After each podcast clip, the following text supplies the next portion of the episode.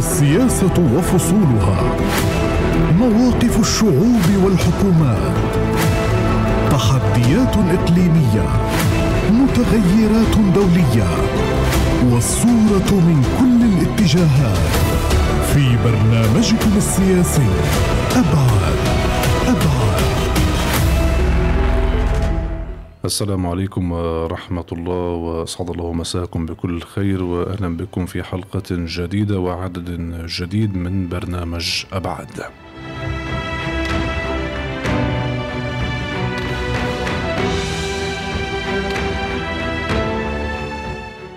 هذا البرنامج السياسي الأسبوعي الذي نكون فيه مع حضراتكم عند دقات الساعة الثانية بتوقيت فلسطين من كل يوم اثنين لنناقش فيه أبرز الأخبار والأحداث والمستجدات على الساحة الفلسطينية وما يرتبط بها من الشأن الإسرائيلي وقضايا العالم.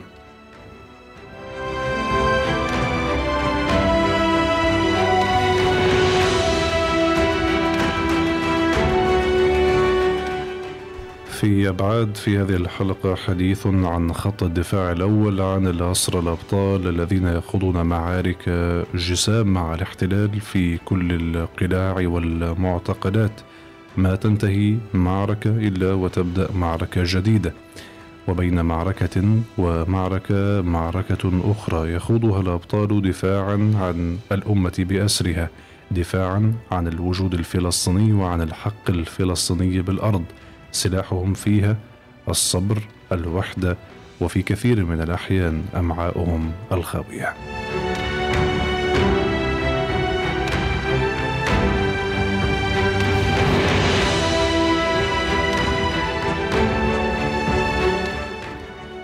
الثابت في المعادلة مع الاحتلال هي العدائية والندية بين الأسرى والاحتلال. باختلاف الحكومات وعلى مدار عقود مضت منذ أن وطأت قدم هذا الاحتلال المجرم هذه الأرض الفلسطينية إلا أن الحكومة الإسرائيلية الحالية التي توصف بأنها الأكثر تطرفا على مدار السنوات الماضية تخوض حربا معلنة بشكل أكبر حربا تأخذ بعدا أكبر. حربا على تمس كل حياة الأسرى في مختلف القلاع الدقيق منها والعظيم. حرب تصل لمنع استخدام المياه الساخنة. حرب تصل لمحاولة منع الخبز عن الأسرى تصل لهدم البنى التنظيمية. حرب لم تبقي ولا تذر يقودها بن جافير.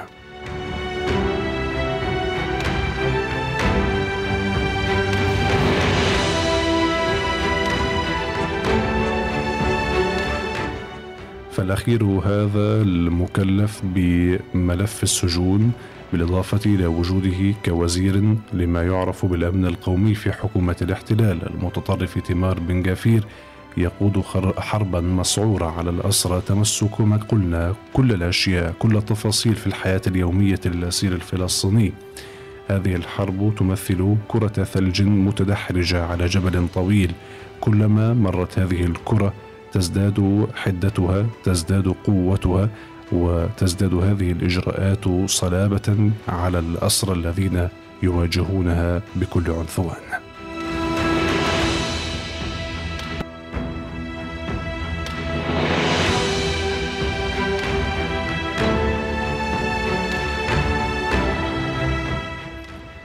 آخر ملامح هذه الحرب كانت في قرار بن جافير بتقليص الزيارات للأسرى الفلسطينيين المقلصة أصلا. فالأسير الفلسطيني عادة وليس كل الأسرى بل كثير منهم يحرمون من هذا الحق الإنساني المكفول وفق القوانين الدولية والمواثيق التي تحفظ حقوق الإنسان داخل المعتقلات حق مقابلة العائلة. الاحتلال يسمح لعدد من الأسرى بمقابلة ذويهم لفترات محدودة جدا. مرة كل شهر عبر عوازل وزجاج وأسلاك وعبر سماعات فاصلة. لم يكتف الاحتلال بذلك بل بن جفير يقول إن هناك تقليصا مرتقبا كان من المفترض أن يتم العمل به منذ صباح أمس الأحد بجعل زيارات الأسرى كل شهرين لمرة واحدة بدلا من مرة في كل شهر.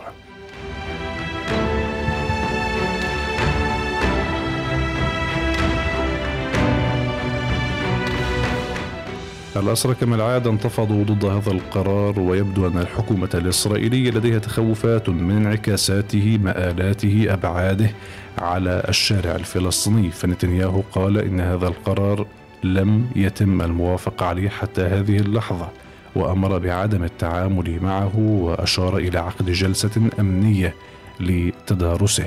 فهل قرار نتنياهو هذا يأتي؟ خوفا من رد فعل فلسطينية على هكذا قرارات وكيف تتعامل الحركة الأسيرة التي قالت إنها استشرع بإضراب مفتوح عن الطعام خلال الشهر الجاري وتحديدا في الرابع عشر من سبتمبر في هذا الشهر الموافق الخميس.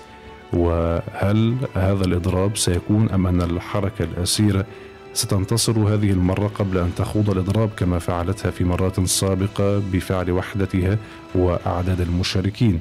نسأل أيضا في هذه الحلقة عن انعكاسات هذه القرارات على واقع حياة الأسرة خاصة أنها تمس كما قلنا كل الجوانب وأنها لا آه، تستهدف تنظيما معينا أو فئة معينة بل هي تستهدف كل الأسرى الفلسطينيين خاصة أن خطة بن جافير وفق ما قالت وسائل إعلام إسرائيلية تمس هدم البنى التنظيمية سياسة تنقلات جماعية العودة للغرف المشتركة بين أسر التنظيمات المختلفة إنهاء ما يعرف بآمر السجن وصولا إلى كل شيء. كما قلنا حتى المياه الساخنة يبدو أنها آه، تحرم آه، تحرم على الأسرى الفلسطينيين. إذا نتساءل أمام كل ذلك في أبعاد تحت عنوان ردا على إجراءات بن جافير وتضييقات إدارة السجون. الأسرى يقررون خوض إضراب عن الطعام منتصف الشهر الجاري.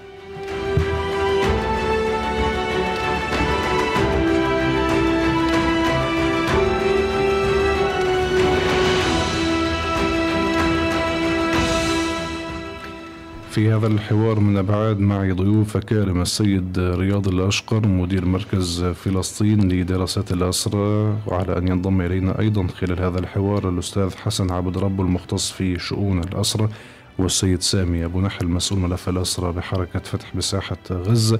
أبدأ هذا الحوار مع ضيف الكريم الذي انضم إليه عبر الخط الهاتفي السيد رياض الأشقر.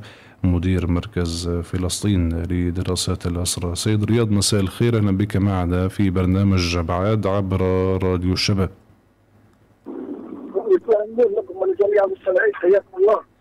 أهلا بك سيد رياض. كما قلنا هناك حملة آه، مسعورة وشرسة على الأسرى الفلسطينيين يقودها بن جافير والحكومة الإسرائيلية بلا شك.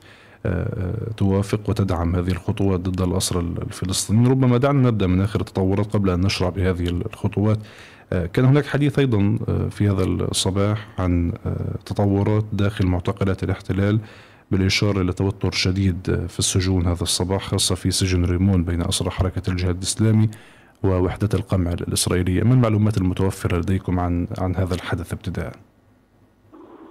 نعم الأوضاع بالفعل متوترة بشكل كبير جدا. سجن رامون منذ صباح هذا اليوم مع استمرار اقتحام الوحدات الخاصة بأنواعها المختلفة التابعة لإدارة سجون الاحتلال عدة أقسام في السجن وقامت بعد ظهر اليوم باقتياد أسرى قسم خمسة بالكامل وعددهم ما يزيد عن 80 أسير بعد أن قيدتهم وقامت بنقلهم إلى جهة مجهوله لا, لا يعلم حتى اللحظة أين تم نقل أسرى قسم خمسة بالكامل في سجن رامون هذا ادى إلى من التوتر في هذا السجن الذي يشهد توتر منذ الأمس مع استمرار عمليات النقل والاقتحام التي تمارسها إدارة سجون الاحتلال بحق الأسرى تضاف إلى أيضا إلى التوتر الذي يشهده سجن عوفر أيضا منذ الأمس.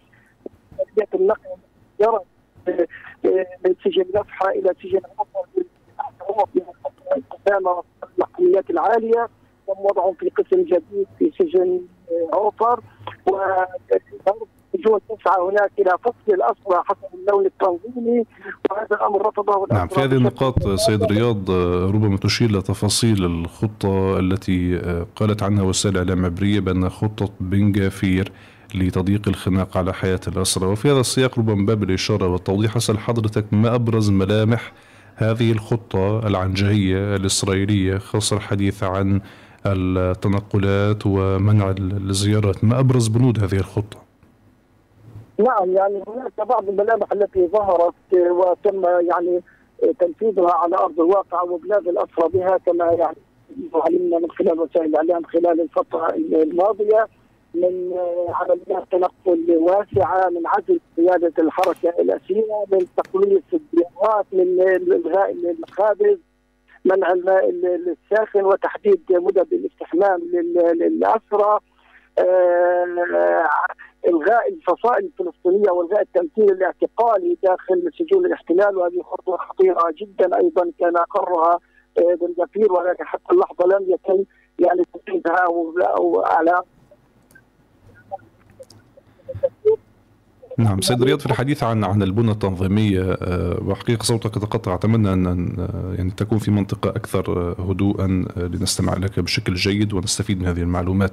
أسأل فيما يتعلق بالتنقلات بين السجون والمعتقلات، بالأمس كان هناك حديث عن نقل ل 120 أسير ويبدو أن هناك تهمة تهمة الاكثر الاسر الأكثر شغبا الأكثر خطرا كما يقول الاحتلال.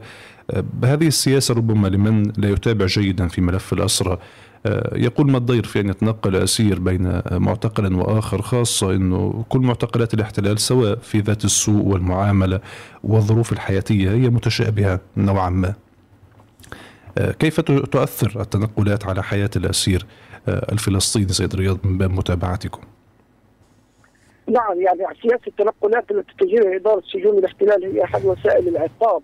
التي تمارسها بحق الاسرى بهدف يعني زرع حالة من عدم الاستقرار داخل سجون الاحتلال إضافة إلى إحباط محاولات الاسرى للاحتجاج آه، على إجراءات آه، إدارة سجون الاحتلال العقابية بحقهم بحيث تقوم إدارة السجون بنقل الاسرى المؤثرين أو قيادات الحركة الأسيرة من سجن إلى آخر. آه، تعتقد إدارة السجون أن اجراء مثل هذه التدخلات للأسرى المؤثرين والذين يقودون الحراك والاحتجاج ضد إدارة السجون قد يؤثر أو قد يؤدي إلى تراجع الأسرى على الاستمرار في خطواتهم النضالية أو يعيق الخطوات الاحتجاجية التي يمارسها الأسرى آه، ضد إدارة سجون الاحتلال وإجراءاتها المستمرة بحقهم ولكن الهدف الأساسي باعتقادي لإجراء عمليات التنقل هي يعني وجود حالة من عدم الاستقرار لدى الأسير فالأسير الذي يمكث فترة معينة داخل السجن يبدأ في نسج علاقات مع زملائه الاسرى ويبدأ في ترتيب أوراقه وترتيب برنامجه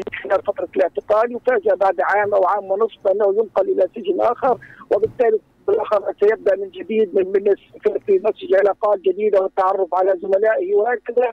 هي حالة من عدم الاستقرار يجريها الاحتلال ضد هؤلاء الاسرى الذين يتم نقلهم إضافة إلى التأثير أيضا على برنامج الزيارات الاسير الذي يمكث زاوية أكثر من ستة أشهر ليتعرفوا على مكانه الجديد ويبداوا في آه، تنسيق لاستخراج تصاريح لزيارة هذا الاسير يحرم هذا الاسير المنقول لأكثر من ستة أشهر من الزيارة لحين استقرار وضعه في السجن الجديد.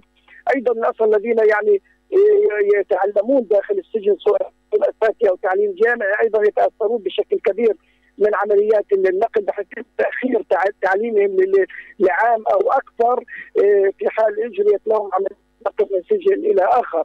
الكثير من الإجراءات التعسفية التي يتعرض لها الأسرى والعقوبات التي يتعرض لها الأسرى نتيجه عمليات القمع أو نتيجه عمليات التنقلات المستمرة بحقهم هذه الإجراءات هي هي سياسة متعمدة ومنهجة من قبل الاحتلال لإشعار الأسير بأنه غير مرتاح وغير مستقر وغير آمن حتى وجوده في السجن لا يوجد أمن لهذا الأسير لذلك يتم نقل الأسرى بين الحين والآخر سواء نقل جماعي كما كما جرى خلال الاسابيع الماضية آه، وحتى يوم أمس حقيقة أو أو كما يجري بشكل فردي لعدد من الأسرى أو قادة الحركة الأسيرة. فيما يتعلق البند الذي تحدثت عنه وسائل إعلام عبرية وله علاقة بالبنى التنظيمية داخل السجون انهاء ما يعرف بآمر السجن وغرف مشتركة للتنظيمات الفلسطينية بشكل ما إلى أي مدى يؤثر ذلك على حياة الاسرى أيضا آه، آه، فيما يتعلق بسير حياتهم اليومية الاعتياديه في السجون.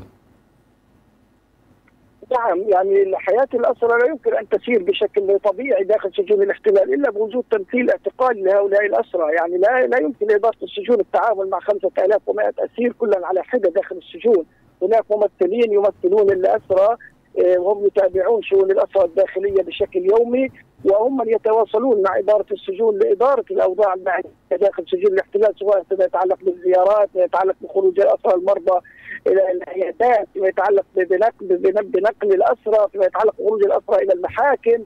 كل هذه الأمور المعيشية اليومية التي يتعرض لها الاسرى من من من, من يتفاوض فيها ويتحدث نيابة عن الاسرى هم ممثلين الاسرى من التنظيمات المختلفة. وبالتالي عدم وجود ممثلين الاسرى يتفاوضوا مع إدارة أو يتحدثوا مع إدارة سجون الاحتلال وينقلوا هموم هموم الاسرى وما يتعلق بتفاصيل حياتهم اليومية هذا سيؤدي يعني إلى فوضى كبيرة داخل سجون الاحتلال وعلى إدارة السجون تحمل مسؤولية 5100 أسير على حدة من أراد أن ينقل يتواصل معه الإدارة مباشرة من من من تريد أن تخرجه إلى العيادة تتواصل معه مباشرة من تريد أن تنقله من قسم إلى آخر تتواصل معه مباشرة من عند الأكل تتواصل مع مع الاسرى كل هذه الأمور لا يمكن لإدارة السجون أن تتحملها بشكل منفرد مع الاسرى مباشرة. طيب سيد رياض الحديث نعم عذرا عن المقاطعة لكن لكسب الوقت بشكل أكبر. الحديث عن الإضراب الذي الذي ينوي الأسرى خوضه في منتصف الشهر الجاري.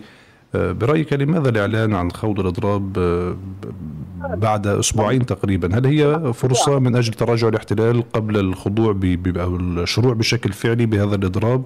آه، كما حدثت في مرات كثيرة انتصر الأسرى حتى قبل أن يبدأوا في الإضراب نتيجة ترابطهم وأعداد المشاركين. ماذا عن عدد المشاركين؟ وهل هي بالفعل خطوة من أجل محاولة إرغام الاحتلال على العودة عن إجراءات بن جفير وخطوة ضاغطة؟ نعم بداية الأسرى يعني لم يعلنوا عن الإضراب بشكل مباشر كما جرى قبل أسبوعين عندما اقتحمت آه، قوات الاحتلال القمعية قسم ثلاثة وأربعة في آه، بنقل الأسرى آه، داخله إلى سجن نفحة يأخذ الأسرى بشكل سريع ومباشر على دخول ألف أسير في الإضراب المفتوح عن الطعام كخطوة سريعة.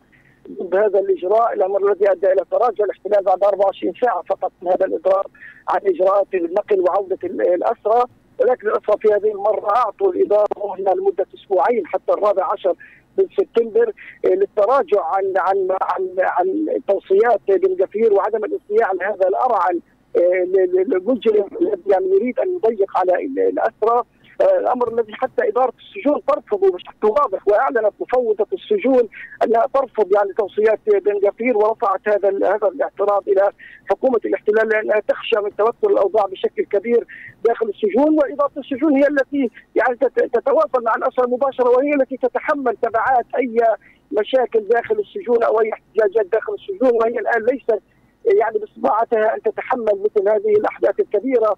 التي ممكن أن تقع نتيجة هذا القرار الأرهن من هذا المتطرف الذي يتعلق بحياة الاسرى وتفاصيل حياة الاسرى وحياتهم المعيشيه وهو موضوع الزيارة وهو بالنسبة للاسرى يمثل خط أحمر لا يمكن تجاوزه وبالتالي اعطى أعطى الاسرى فرصة حتى بدء الإضراب لمدة حوالي أسبوعين حتى يتراجع الاحتلال عن عن ويتراجع الاحتلال إيه، عن يعني تطبيق إيه، توصيات بن بن كفير فيما يتعلق الزيارة وغيرها من العقوبات التي فرضت مؤخرا على إيه، الاسرى بشكل بشكل تعسفي.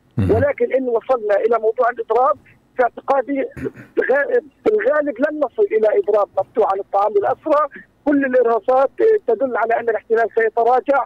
عن هذه عن هذه التوصية من من كثير وخاصة أننا شاهدنا يعني تراجع حتى مباشر من قبل مكتب نتنياهو. في هذا السياق اسال حضرتك آه نعم فيما يتعلق بنتنياهو بالتحديد واشرت إلى مفوضيه السجون أو مفوضة السجون التي رفضت تعليمات من يديرها مباشرة وفق السلم الهيكلي آه، بن جافير وقالت انه ورفعت كتابه في هذا السياق.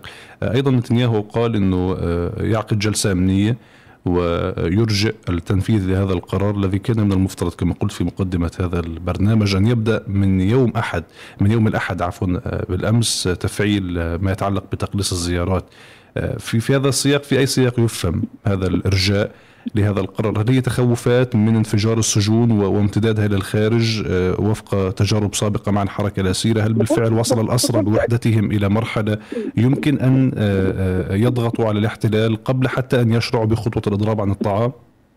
بكل تأكيد حكومة الاحتلال تخشى تخشى بشكل واضح من تداعيات أي أحداث تجري داخل سجون الاحتلال وخاصة إذا كانت أحداث كبيرة تتعلق بإضراب مفتوح عن الطعام لآلاف الاسرى أو حدوث اضطرابات أو اعتداءات على الاسرى داخل السجون. هذا سينعكس بشكل أكيد على الوضع الأمني في خارج السجون وتحديدا رد الفصائل الفلسطينية التي لم تخفيه وأعلنت عنه بشكل واضح عبر وسائل الإعلام أن أي اعتداء على الاسرى هو مساس بالشعب الفلسطيني بأكمله وأن الفصائل لن تبقى.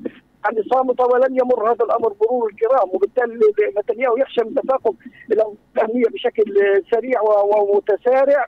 نتيجة سلب الاسرى والاعتداء على حقهم في الزيارة. لذلك أعلن مباشرة بعد الإعلان من بالغفير عن عن توصيته لإدارة السجون بتخفيض الزيارة أو بتقليل مدة الزيارة من شهرين من شهر إلى شهرين. مباشرة أعلن مكتب نتنياهو عن أن هذه الخطوة هي مجرد توصية وليست قرار للتنفيذ على أرض الواقع وأنه سيتناقش بعد الغفير في هذا الأمر.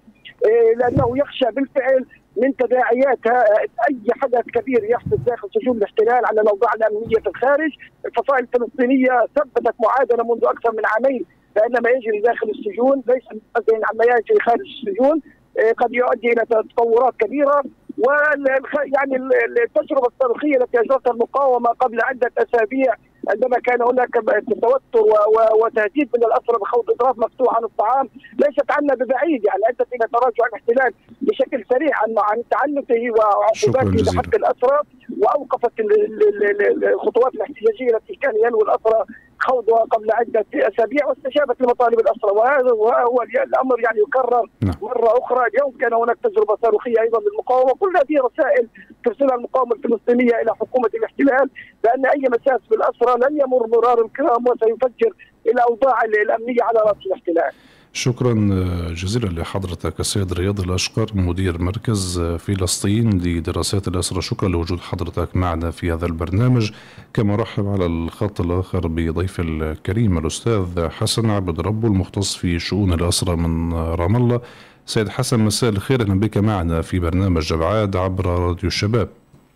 أهلا بكم والحرية والكرامة لأسرانا والرحمة لشهداء شعبنا. أهلا بحضرتك سيد حسن ضيفنا عزيزا. نتحدث في هذه الحلقة تحت عنوان ردا على اجراءات بن جافير وتضييقات إدارة السجون. الأسرى يقررون خوض أضراب عن الطعام منتصف الشهر الجاري.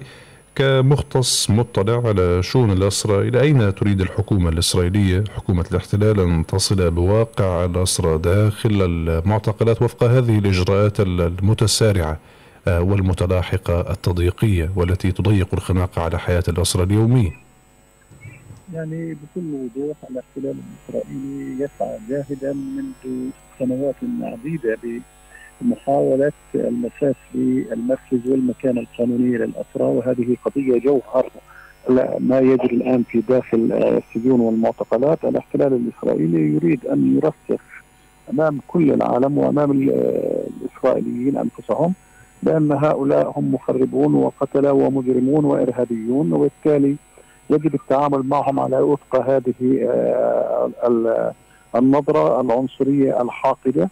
وبالتالي هم لا يستحقون بمفهومهم وعبر تصريحاتهم أي معاملة إنسانية ومن أجل ذلك هم يعمدون منذ آه، سنوات إلى الانقباض على منجزات وعلى مقدرات ومقومات الحركة الأسيرة الحياتية والمعيشية والتي ابتدأت من منذ تقرير وتوصيات لجنة إردان في حينه وعقب ذلك وكانت أيضا جزء منها بان جندي الذي كان مأسورا بالعات شاليط بقانون شاليط الذي حرم بموجبه أسرى قطاع غزة الحبيب من الزيارات العائلية لسنوات وحرم الأسرى كافة في مختلف السجون أيضا ولا زالوا من التعليم الجامعي والتوجيهي الثانوية العامة بالترتيبات اللي كان معمولة بها سابقا قبل أن يتم العمل بها بنظام خاص آه، مع حركه الأسيرة هيئه شؤون الاسرى ووزارة التربية والتعليم والجامعات الفلسطينية. يعني ربما أشرت إليه حضرتك سيد حسن فيما يتعلق بمنع ال- الزيارات وسنتحدث ربما خلال هذه ال- المداخلة مع حضرتك عن التفاصيل الواضحة لخطط بن جافير التضييقية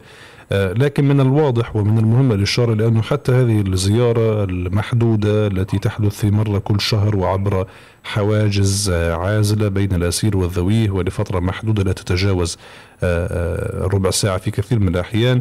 آه، آه، لي- ليست لكل الأسرى هناك كثير من الأسرى يحرمون من الزيارة لإضرابهم عن الطعام لمطالبهم أسرى قطاع غزة. هذه نقطة أعتقد المهم الإشارة إليها أيضا. ليس كل الأسرى حتى يتمتعون بالحد الأدنى من الزيارات في مرة كل شهر واليوم ال- الذهاب نحو مرة كل شهرين. ليس كذلك. آه، بالتأكيد يعني آه، هنا إذا سمحت لي. أن آه، أسلط الضوء على بعض القضايا الجوهرية، الزيارة نعم. هي اولا حق مكفول ومشروع للاسرى بالقانون الدولي واتفاقيات جنيف الثالثة والرابعة والقانون الدولي الإنساني وحتى في نظام مصلحة سجون الاحتلال ذاتها.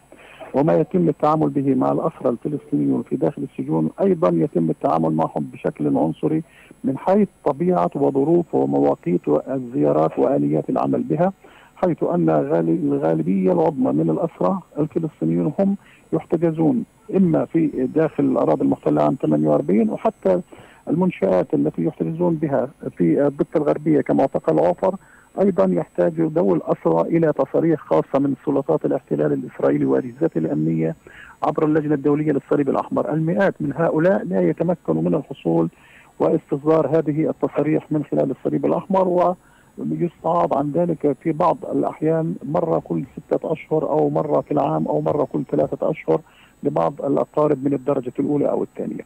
هذا على الصعيد، الصعيد الآخر فيما يتعلق بأهلنا والاسرى من قطاع غزة الحبيب أيضا هناك البعض منهم منذ سنوات لم يتمكن من الحصول على هذه الزيارات والبعض منهم ارتقى شهيدا كالأسير آه، فارس بارود. وسعد الغرابلي أيضا دون أن يتمكنوا لسنوات طويلة وأشهر عديدة من تلقي الزيارات العائلية عدا عن الحواجز عدا عن القيود المفروضة على استصدار التصاريح والخروج من القطاع من أجل هذه الزيارات وأيضا الزيارة تتم آه، مره كل شهرين بعكس ما هو جاري في الضفة الغربية، إضافة إلى ذلك الاسرى في داخل السجون كانوا انتزعوا في عام آه، 1992 وبعد إضراب عن الطعام لتحسين شروط الزيارة لتصبح 45 دقيقة بدلا من نصف ساعة.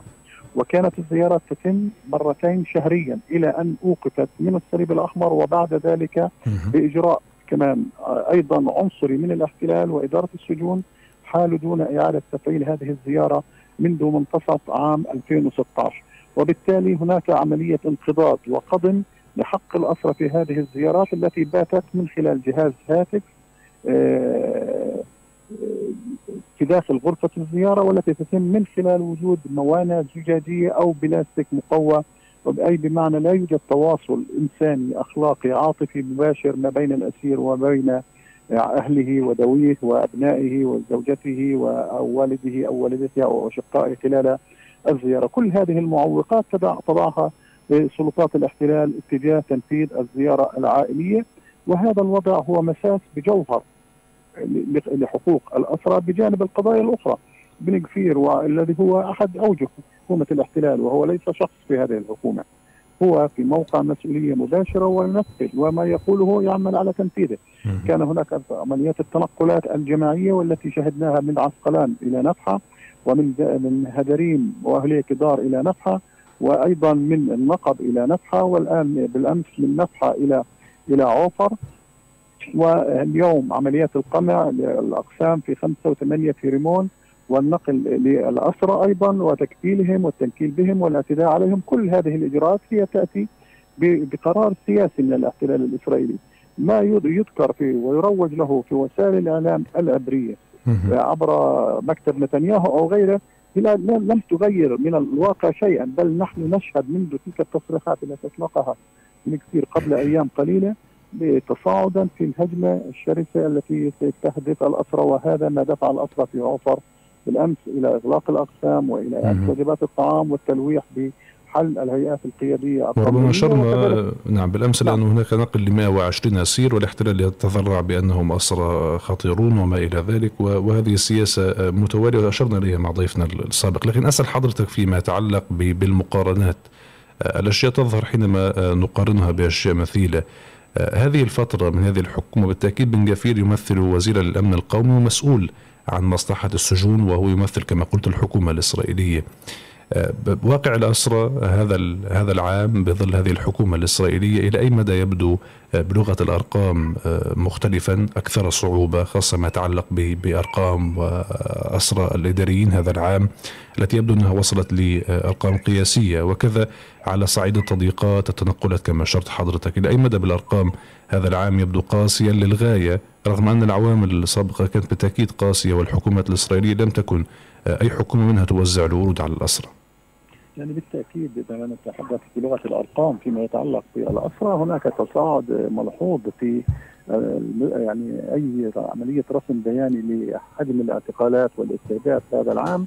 هو يفوق العام الأعوام الماضية بشكل كبير جدا الاعتقالات الإدارية.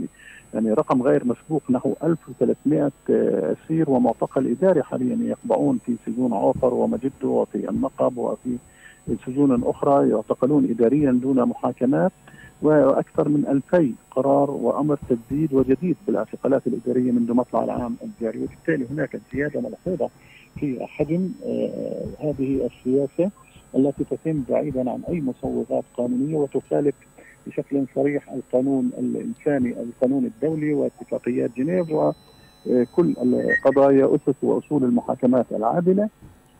هذا من جانب الجانب الآخر حجم الاعتقالات اليومية التي نشهده في محافظات الوطن وتحديدا في الضفة الغربية والقدس. يعني نصيب القدس من هذه الاعتقالات في منذ سنوات يعني نحو 30% تقريبا من حجم الاعتقالات آه، لأسرانا من أبناء شعبنا هم من أبناء شعبنا المقدسيين في القدس.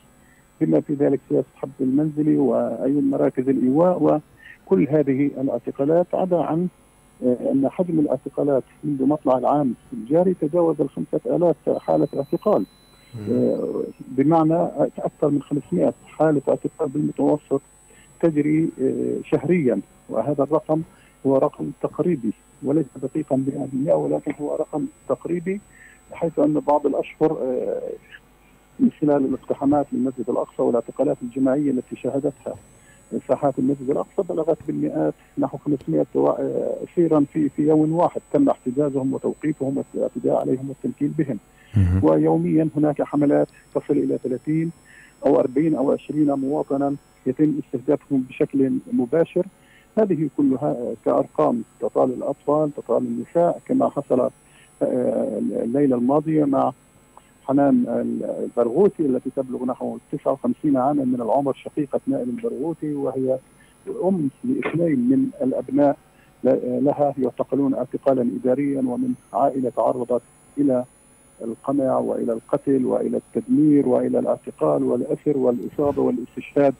وبالتالي هناك استهداف هناك زيادة في حجم الملاحقة في حجم الاعتقالات في حجم الانتهاكات أيضا. يكاد لا يكون هناك يوميا في أي عملية اعتقال في في محافظات الضفة الغربية إلا ويواكبها إما ارتقاء شهداء أو جرحى كما حصل في في مخيم جنين قبل ساعات قليلة من اليوم من الآن عندما تم اعتقال بعض المقاومين وأيضا أصيب آخرون. والى أي مدى سيد حسن هذا الواقع المتدحرج آه، يزداد كلما كان الموقف خافتا من الداخل والخارج بمعنى انه تجربه تثبت بأن الاسرى حينما يتوحدون آه، يكون هناك عامل ضغط كبير على الاحتلال. اليوم نتحدث عن عن خطة من جافير تضييقية آه، هذه الخطة تشمل كل شيء. قلنا أنها تشمل المياه الساخنة تشمل آه، كما قالت وسائل الإعلام الإسرائيلية حتى محاولة لتقييد الأشياء التي يمكن شرائها حتى على حساب الأسير من الكانتينة. آه، تصل لهدم البنى التنظيمية إعادة الغرف المختلطة للأسرى. وبالتالي إلى أي مدى في حال نجح مخطط بالمرور مرور الكرام دون موقف من الداخل والخارج يسهم في قرار جديد أكثر تضييقا على الأسرى بمعنى أن آه، إجرام الاحتلال لا يتوقف عند حد آه، محدد وعند قدر آه، معقول أو مقبول. يعني بالتأكيد أنت تفضلت في قضايا جوهرية. الاحتلال وإدارة السجون حاليا عبر ابن كثير هو يستهدف كل شيء له علاقة بالاسره يستهدف الطعام والشراب يستهدف الفوره يستهدف التلفاز يستهدف الماء الساخن يستهدف الخبز يستهدف العلاج يستهدف الإقامة يستهدف التمثيل الاعتقالي يستهدف الزيارة العالية. كل شيء له علاقة بالحياة اليومية الاعتقالية. هو بات في دائرة الاستهداف المباشر اليوم من قبل آه، هذا الإرهابي والمجرم الحاقد إتمار بن كثير كوجه آه، حقيقي لحكومة الاحتلال الإسرائيلي. لكن كيفية التصدي لذلك أعتقد جازما بأن هذا يحتاج إلى عوامل أساسية لمواجهته والتصدي له. ركيزة هذا الموضوع هو ترسيخ أسس الوحدة الوطنية الحقيقية للحركة الأسيرة بخطواتها المنسقة والمتناغمة والموحدة في ظل قيادة واحدة. وأعتقد بأن الحركة الأسيرة قطعت شوطا كبيرا في هذا المجال من خلال وجود لجنة اللجنة الوطنية العليا لجنة الطوارئ العليا للحركة الأسيرة في السجون وهذه مسألة في غاية الأهمية ولكن ما يتبع ذلك مهم جدا وهو انخراط المجتمع الفلسطيني بكل فئاته بكل شرائحه وقطاعاته النقضيه والسياسية والمهنية المختلفة على الصعيد الشعبي والمؤسساتي وعلى الصعيد الرسمي أيضا والفصائلي الكل مطالب بالتجند بكل الإمكانيات اللازمة بهدف عدم السماح لسلطات الاحتلال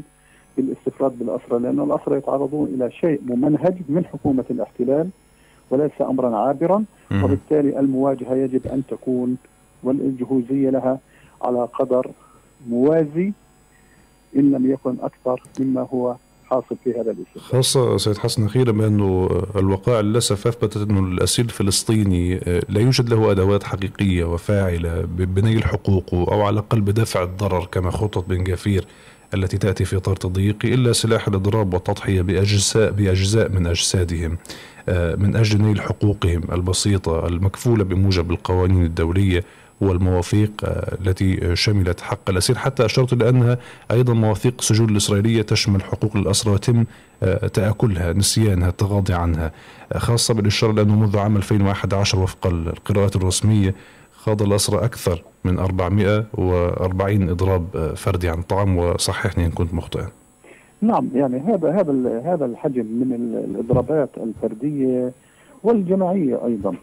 هي التي كانت بمراكمتها بالعذابات بالأوجاع بارتفاع شهداء لم يكن هناك انجازا في داخل السجون والمعتقلات الاسرائيليه إلا ودفع الأسرى ثمنا باهظا له بأطنان من اللحوم البشرية عبر الإضرابات المفتوحة عن الطعام ودفع من أجل ذلك شهداء ارتقوا وهم مضربون عن الطعام ولعل آخر من كان مضربا وارتقى شهيدا الشيخ خضر عدنان. رحمه. وقبله نستذكر هنا في هذه العجالة أيضا آه، علي الجعفري وراسم حلاوة وآخرون ممن ارتقوا وهم مضربون عن الطعام في معتقلات الاحتلال من أجل تحسين الشروط الحياتيه الاعتقاليه، مجرد زيادة مدة الزيارة من نصف ساعة إلى 45 دقيقة كان هناك اضرابا جماعيا في المعتقلات الإسرائيلية كافة عام 1992 وهذا كان أحد الإنجازات وجود التلفاز أو الراديو أيضا في بداياتها أيضا لم يأتي صدفة ولا منة ولا حسنة من الإدارة السجون وإنما كان بإضرابات مستمرة ومتواصلة حتى الفرشة التي ينام عليها الأسير أو ما يسمى البرش والتخت والكتاب. كل ذلك دفع الأسرى ثمنه من من من لحومهم من أوجاعهم من آلامهم من معاناتهم اليوميه وبالتالي الحفاظ على هذا الإرث الإنساني التي أتى من خلال هذه النضالات هو مسؤولية الكل الآن في الحركة الأسيرة وخارج أسوار السجون من أجل الحفاظ على الحد الأدنى في ظل هذا الصمت الدولي في ظل غياب أي تأثير على الاحتلال الإسرائيلي من المجتمع الدولي أن نحافظ على هذا الإنجاز بوحدتنا بإرادتنا بنضالنا الدؤوب ومن خلال التفاف الكل الوطني الفلسطيني خلف الأسرى في هذه المعركة. شكرا جزيلا لوجودك معنا. السيد حسن عبد رب المختص في شؤون الأسرة في شؤون الأسرة من رام الله. شكرا جزيلا لكل هذه المعلومات ولوجودك معنا من رام الله. مشكورا. آه، أرحب أيضا على الخط الآخر بضيفي الكريم الذي انضم إلينا الآن السيد سامي أبو نحل مسؤول ملف الأسرى بحركة فتح بساحة غزة. سيد سامي أهلا بك معنا عبر راديو الشباب وفي برنامج أبعاد. حياكم الله. تحية لكم للمستمعين الكرام. أهلا بحضرتك. نتحدث في هذه الحلقة تحت عنوان ردا على إجراءات بن جفير وتضييقات إدارة السجون. الأسرى يقررون خوض إضراب عن الطعام منتصف الشهر الجاري. آه، كيف تتابعون ما يجري في معتقلات الاحتلال أنتم في تيار الإصلاح الديمقراطي خاصة إجراءات بن جفير المتطرف وإلى أين ترون هذا المشهد يصل؟ نعم آه، مساء الخير اولا لكم وللمستمعين الكرام وتحية مجد وعز وشموخ الاسرى والبواسل وهم يخوضون الآن يعني اشرس المعارك بوجه هذا الطاغية وهذا الطغيان الصهيوني الحاقد على كل ما هو آدمي وبشري وإنساني. آه، نحن في التيار الإصلاحي طبعا يعني بالغ الأهمية نراقب وما يحدث داخل السجون نحن منذ زمن يعني مع مع مع أوضاع الاسرى ويعني وبالمناسبة الاسرى لم يكون يعني يوما لهم بدون آه، صمود وبدون تحديات وبدون تصدي لعنفوان الاسر فهم في حالة اشتباك دائمة وفي توتر دائمه هذا المحتل ولكن في الفترات الأخيرة وفي ظل وجود هذا المتطرف الحاقد على على كل ما هو إنساني بالغفير وحكومته وأعضاء حكومته الفاشية من آه، نتنياهو لسموتريتش لا بالغفير وكل هذه العصابة الإجرامية التي يعني لا يجب أن تسمى إلا بالمافيا. آه آه نتابع ببالغ الأهمية ما يحدث داخل السجون خاصة هذه القرارات يعني الإجرامية التي اتخذها والتي اقرها ابن غفير آه بحق الأسرى. والهدف يعني هو معروف كما قال هو يريد أن يحول حياة الأسرى إلى جحيم. ولكن هنا نقول بإذن الله جحيم جحيم سيكون مصير هذا هذا المأكون هو ومن يحدو حذو في في في مواجهه الأسرى. لأن أسرانا لديهم إرادة وسيتصدون بإذن الله. قرارات عديدة وسلسلة من القرارات نعم وهذه السلسله من القرارات سيد سامي. نعم تصل لكل شيء تستهدف كل شيء في حياة الاسرى من من من الخبز إلى الماء الساخن وصولا إلى التنقلات بين القلاع المختلفة وانهاء نعم. ما يعرف بآمر الأسر. هذه السياسات وأنتم لكم خبرة في هذا المجال ويعني خرجتم من من هذه الحركة الأسيرة وبقيتم آه، داخل المعتقلات لسنوات إلى أي مدى تؤثر آه، بشكل كبير على واقع الأسير الفلسطيني خاصة ما يتعلق بسياسة التنقلات آه، حتى حرمان الأسير من أبسط حقوقه المتعلقة بالفورة بالكانتينة هناك خطة أو بند في خطة بن جفير يشمل حتى منع الأسير من شراء بعض الاحتياجات من, من الكانتينة. إلى أي مدى هذه النقاط التي يبدو أنها بسيطة في عدد كلماتها لأنها مؤثرة جدا في حياة الأسير الفلسطيني داخل السجون؟ نعم هذه يعني هذه الأشياء يعني تضاعف من معاناة الأسير داخل داخل السجن. خاصة ولا هذه يعني تمس يعني حياته اليومية. يعني هو يعني الاسرى موجودون خلف القضبان يعني لا مجال لهم ولا حركة خارجية. فهم يعني هذه هذه يعني تسير أمورهم اليومية. فهذه يعني عندما آه، يقلص مياه الشرب ومياه الحمام وعندما يمنع الخبز وعندما يقلص محطة التلفزيون ووقت الكورة والسيارات الداخلية. هذا هذا يعني هذا يعني كفيل بأن يضاعف معاناه الاسرى آه، ولكن هنا نقول يعني هذه لم تكن حديثة بل هو تضاعفت في ظل هذه الحكومة الأكثر تطرفا في في في, في تاريخ في تاريخ السجون. آه، أسرانا يعني لم لم لم يعني لم يسلموا بهذا الموضوع ولكن هذا يحتاج هذا يحتاج وقفة حقيقية ووقفة وطنية حقيقية من كل حر فلسطيني ومن كل احرار العالم بجانبهم للتصدي لهذه القرارات، يعني هذه هذه القرارات وهذه الجرائم آه، مرة أخرى نقول فعلا تضاعف من معاناه الأسرى آه، داخل السجون ولم تكن عليها وهذه هذه الأشياء التي هو يعني أقر بسحب هذه الإنجازات لم تأتي منا لا من ولا من كل بيت السجون. هي أتت عبر يعني تاريخ حافل بالتضحيات والمعانيات. الاسرى قدموا كما ذكروا الإخوة يعني اطنان من اللحوم البشرية ومن دمائهم وقدموا أرواح شهداء على مذبح الحرية وهم يعني حتى أنجزوا هذه هذه الحقوق فلا يعني من أنجز هذه الحقوق بالدم لن لن لن يسلم بأن يتركها يعني أو يسلم بأن يترك هذه الحقوق مجانا للغفير وغير الغفير. وأنا أؤكد لك بأن اسرانا سيكونوا بالمرصاد. وسيبطل كل هذه الاحقاد بإرادتهم ولكن علينا أن نكون ظهرا وطنيا حقيقيا قبل أن نصل هذه النقطة سيد سامي إلى أي مدى؟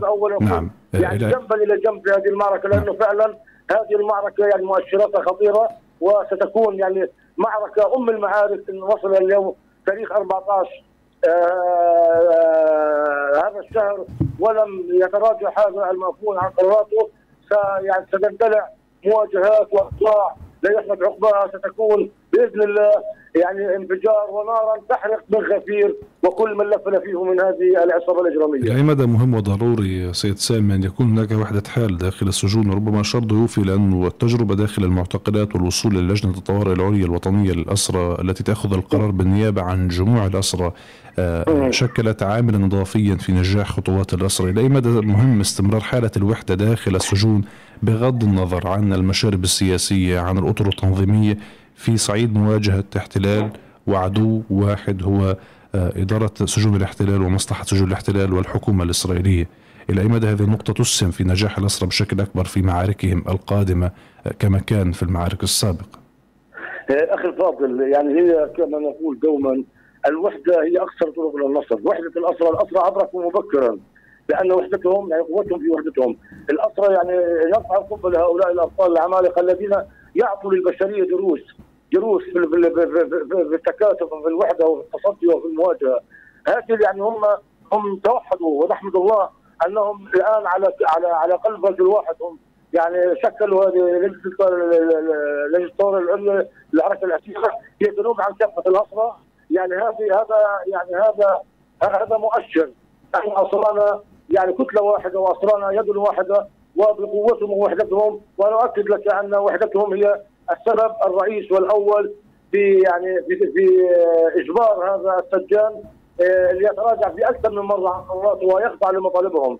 بالوحدة نحقق ما نريد. بالوحدة يعني اصرنا هم نموذج نموذج لنا ولكل آدم. إذا كان الوحدة ان ان ينزل اصحاب بوحدتهم وهم داخل الابتلاع رغم المعاناة ورغم القهر هم توحدوا ودوما كانوا مثال مشرف لنا ولكل ولكل أبناء الشعب الفلسطيني في قراراتهم وفي وحدتهم. نعم الوحدة هي سبب آه، قوتهم الوحدة هي هي هي, هي آه، يعني صمام الأمان لإنجاز كل آه، مطالبهم بإذن الله. إلى أي مدى مهم أن تنتقل هذه الوحدة التي شهدناها داخل المعتقلات والقلاع والسجون إلى الخارج إلى المنقسمين على أنفسهم وإلى الأطر السياسية في الخارج التي التي تتناحر في كثير من الأحيان على السلطة وإلى أي مدى ذلك أيضا يسهم في دعم الأسرى من الخارج خاصة أنهم في كل معركة يخوضوها الأسرى يوجهون في بياناتهم آه، التي تعلن عن هذه الفعاليات إلى ضرورة أن نكون الخارج لهم نصيرا وسندا في الخارج من أجل الضغط على الاحتلال في كل نقاط الاشتباك وفي كل المحافل الدولية. نعم أخي نحن نحن نقول أن أسرانا سبقونا في الوحدة وكانوا نموذج مشرف ووطني لنحن حظهم للأسف الشديد يعني أسرانا هم هم داخل هذا القطاع ورغم المعاناة والعظام التي يوجهونها إلا أنهم توحدوا وللأسف ما زالت قيادتنا السياسية لمصالح ضيقة ومصالح فئوية هم مختلفون. وهذا يعني أنا يعني يعني بالمباراه قلنا يعني وصمه عار تسجل على جبين هؤلاء إن لم يتوحدوا في ظل هذه الظروف. الاقصى الأقصى يعني يعني تم تفويضه. يعني الحياة البشرية تدمرت في الخارج. اسرانا يسقطون واحد تلو الآخر شهداء على مذبح الحرية. وما زالوا وما زالوا سياسيين وقد والذين يزعمون هذه يعني المناصب القيادية هم مختلفون على على على على فتات وعلى وعلى مناصب زائله نقول لهم أن التاريخ لن يرحم وهذه مسؤولية تاريخية. وسيكتب التاريخ وسيكون عار على جبين كل مسؤول لم يتحمل مسؤوليته الوطنية والتاريخية في هذا المجال، إذا كان الأسرى داخل السجون وهم تحت صوت الجلاد توحدوا. توحدوا وما زال وما زالت يعني القيادة السياسية ما زالت في فرقة وفي خلاف من من أمرها وهذا معيب. إن أردنا أن نحرر اسرانا علينا أن نكون موحدين.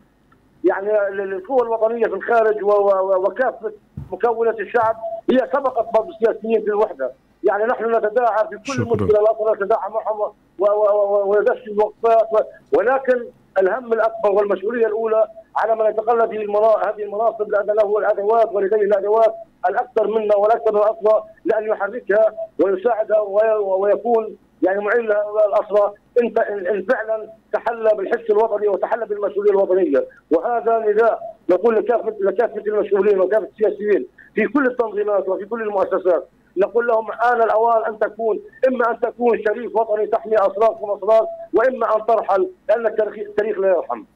شكرا جزيلا لك. وكما قلت الوحدة هي أقصر الطرق الطرق للنصر. شكرا جزيلا لك السيد سامي.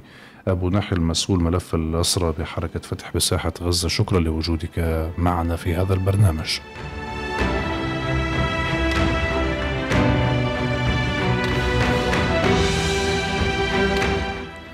الشكر موصول للسيد رياض الأشقر مدير مركز فلسطين لدراسات الأسرة.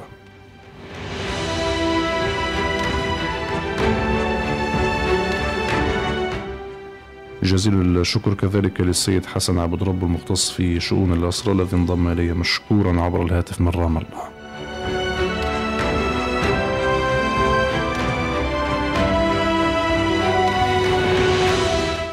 ربما كما قال ضيفي الوحدة هي أقصر الطرق لنصر كما قال السيد سامي وهذا ينطبق على الداخل والخارج الأسرى خاضوا مراحل طويلة في العمل المشترك ووصلوا إلى لجنة تقود هذا العمل.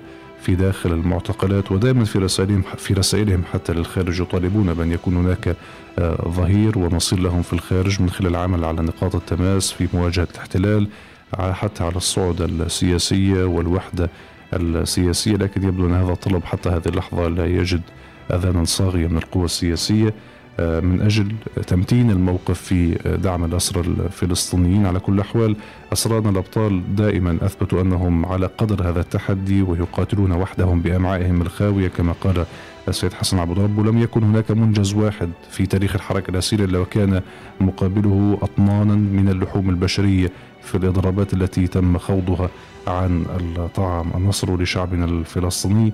النصر لأسرانا الأبطال. شكرا لكم على متابعة هذه الحلقة من أبعاد والتي جاءت تحت عنوان ردا على إجراءات بن جافير وتضييقات إدارة السجون. الأسرى يقررون خوض إضرابا عن الطعام منتصف الشهر الجاري.